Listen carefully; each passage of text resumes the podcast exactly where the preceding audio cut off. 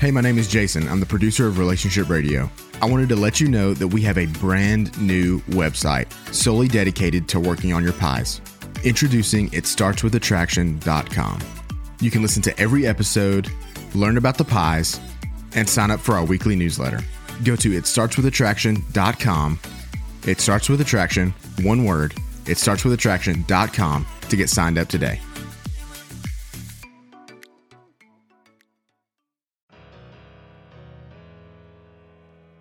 Elon Musk has been accused of having an affair. And while this has been blowing up some of the national media, we realize that maybe you have been accused of having an affair or you have been accusing someone of having an affair. So, we're going to be talking about this story, but even more importantly, we're going to be talking about how it could apply to you and people that you know in your life. That's today's topic in Relationship Radio. I am Kimberly Holmes, the CEO of Marriage Helper, joined today by Dr. Joe Beam. Hello. Hello. Interesting. I've never met Mr. Musk, but he is definitely an interesting character. Yes, that is very true. And as we get started, I want to encourage all of you to follow the Relationship Radio podcast. And we hope that at the end of this, you love it so much that you give us a five star review. That is our goal. All right, so let's talk about this story that has happened. Elon Musk accused by one of his friends Mm-hmm. One of the co-founders of Google, I believe it was. I believe mm-hmm. that is Mr. correct. Brin. Yes, mm-hmm. that is right. And it, it apparently happened. The Mr. Brin and his wife Serge, Sergey, Sergey. We're not quite not sure. really sure how to pronounce his first name. Sure. Forgive us, Mr. Brin, for pronouncing your name That's incorrectly. Right. So he and his wife had a divorce. They stated irreconcilable differences earlier this year, but it was around that same time or just after that Sergey accused the divorce of really being Elon's fault. So here we have friends, mm-hmm. allegedly, mm-hmm. billionaire friends, that this is the one of their relationships went on the rocks. Apparently, the other one's relationship was on the rocks when the assumed affair happened, and here it is. Okay, which gives it a, a, a an air of being plausible. now, Mr. Musk, if you ever see this, I am not accusing you of anything. We're just trying to explain how people think here. But because of the fact that he and his girlfriend were having, apparently, based on what the media says, some difficulty at the time, and Mr. Brin and his wife, of course, having some difficulty at the time, then it becomes plausible to say, well, they were in the same place at the same time, and, and they were friends, and apparently somebody thought they got too close to each other. And so that's why it became believable to many people. It's believable because the situation sounds correct. But then when you look at Mr. Musk's side of it, mm-hmm. the difficulty is this how do you prove a negative? Mm-hmm. You see, if he says no, which he did, he said, that didn't happen, I didn't do it. And so when you look at that, and Mr. Musk is saying, I did not do that, as I just said, it's very difficult to prove a negative because what do you offer as proof? I mean, proving a negative says, what am I getting information? Now, if he could offer proof like, well, when that happened in Miami, I was actually in Arizona, eh, okay, that kind of proof can help. But basically, in the situation here, it appears that it came down to do you believe the man tells the truth? Mm. Okay, if you believe that Elon Musk is a truthful man, at least about this. If you believe he's a truthful man, then you would say, mm, he says it didn't happen. I believe it didn't happen. If you doubt his morality or his integrity, then that gives more plausibility to mm, the accusation that it occurred. Right? Mm-hmm. That's the exact same thing that happens when a husband or wife is accused of cheating by the other spouse or by some mutual friend that says this is going on. Mm-hmm. So if you can't prove the negative, I was in Arizona. It couldn't have happened. How do you handle this? Mm-hmm.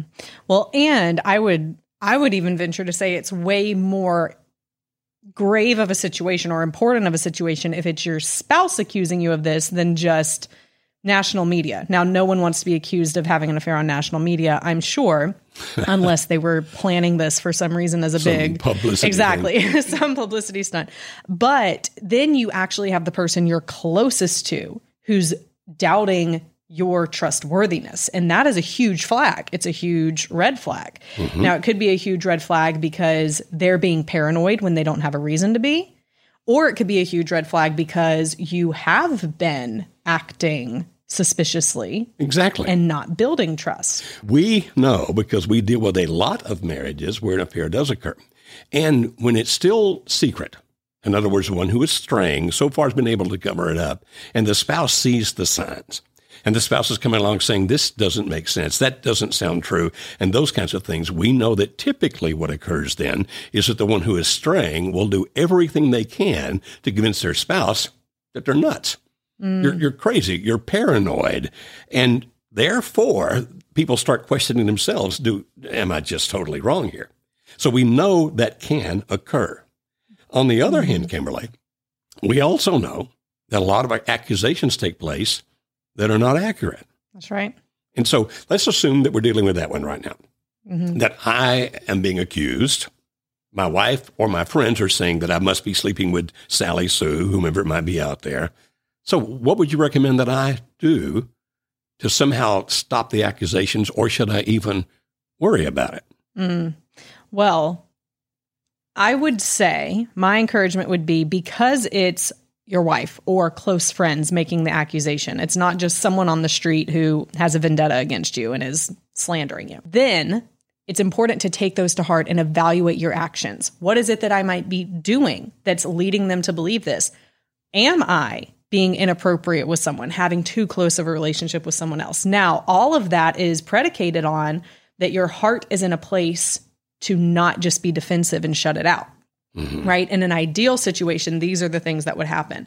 So maybe you uh, you admit to yourself, you know what? I have been getting too close to that person at work. We've been going on lunch dates, just the two of us. I can see why people would think there's something happening. Therefore, I need to set some things in place in that type of relationship because I don't want that to happen. That would be ideal, right? Mm-hmm.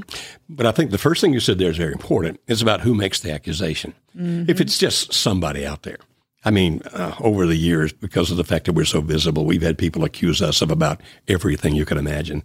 And you don't even know who the people are. Mm-hmm. It's like, I, I don't know you. I don't know who you are. I don't know what you're saying. And typically, then it's better, in my opinion, to just ignore it. Exactly. It's like, ignore it. Why? Because who, who are you? Why would anybody believe you anyway? Right. But if it's somebody who's close to you, Mm-hmm. but Kimberly, doesn't that mean swallowing some of your pride? Because you might be saying, well, yeah, I'm having lunch with that person, but I mean, don't you believe in my integrity? So doesn't it require some humility to say, well, if that's how people are interpreting it, mm-hmm. then I need to change it, even if I feel that I'm in the right. Right. Well, yes. And that's why I said it depends on the state of the person's heart. It depends are they receptive to that feedback? And not just are they receptive to the feedback, are they receptive to behavior change because it's what's best for their marriage? And mm-hmm. that's the key. You can fight all day long. It's my right. I'm not doing anything wrong. Just deal with it. But is that building trust in your marriage to respond in that way? In fact, I would say that's a huge trust breaking response Exactly. because you're not hearing the the concerns of the mm-hmm. person closest to you. Right. Now, we do know that sometimes some spouses have such anxiety about life in general, mm-hmm. or they've had some terrible experiences previously, either what happened with their mom and dad or what happened in a previous relationship. And these people actually can become paranoid to the point where that you, by saying or doing nearly anything, can mm-hmm. set them off. Well, we're not talking about that right now because that's a different kind of thing to handle when your spouse is just having that kind of paranoia.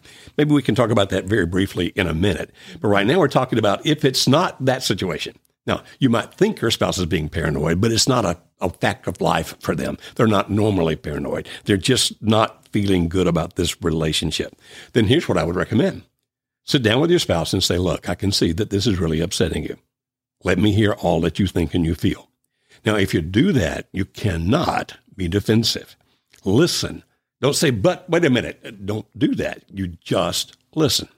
And then maybe feed back the emotions you're hearing to the other person. So, so you feel that you're like second in my life. Is that what you're saying rather than the most important person? Whatever they're feeling, you try to feed back to them and let them know you're actually hearing them. And if you're having a good, rational, I'll even use the word sane conversation with each other, that's when you can say, okay, let's together figure out the kind of behaviors that I can do and not do that can help you feel secure with me. I know it might sound a little scary to begin with because you're going to think they're going to lock me up in the basement and I'll never get out again. If they offer that kind of thing, then what you say to them is, I understand that that's how scared you are, but we both know that won't work. That's not rational.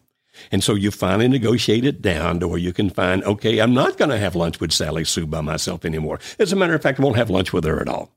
And then you can work out together what feels comfortable to your spouse, what feels comfortable to you. And by doing that, then you can find a behavior. And if you do that and agree on what that would be, the things you do and don't do, then you must live up to it to the best of your ability. And if some situation causes you to contradict that agreement, like you inadvertently wind up sitting at the next table at the restaurant and there the other person is, tell your spouse right away. Mm-hmm. Call them going home. You won't believe what happened today. I was having lunch over here at Charlie's, and and that way, by that openness, honesty, and transparency, you can overcome it. Trying to convince your spouse you're not having an affair is going to be difficult unless it's something like you thought that happened in Miami, but I was in Arizona. The other way to do it then is by becoming so transparent and open that your spouse has no reason to doubt you.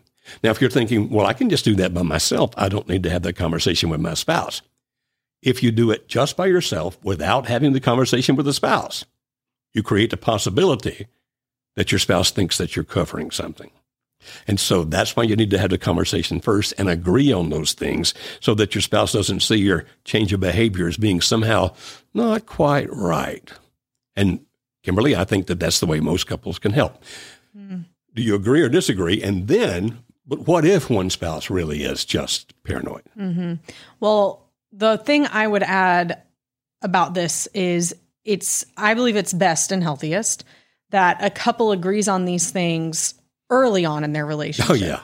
You don't wait until the suspicion comes or the trust breaks. You make the rules of how are we going to handle other or opposite sex relationships and what and what does that look like? And then being very open with each other if you've been hit on or mm-hmm. you feel like inappropriate text may have like a flirty text may have happened all those kinds of things so for example with rob and i we have unfiltered access to each other's phones mm-hmm. right mm-hmm. he can see any text conversation i'm having with anyone or email or whatever at any given time and and furthermore if I even feel like something was said to me or I said to someone and I'm like, I don't even know, like, did that come across the wrong way? I proactively show him. I'm like, look, Good. here it is. Like, I want you to be in the open. But that's how we've been from day one. Day one. Mm-hmm. And and so having that kind of communication and expectations on the front end is way better than having yeah, to yeah. having to deal with all of it in the middle of hurt feelings as well. Mm-hmm. But Sometimes you have to deal with Sometimes it. Sometimes you have to. In the middle of hurt feelings. Absolutely. Now, very quickly about the paranoid thing. You said, but my spouse is just paranoid about everything.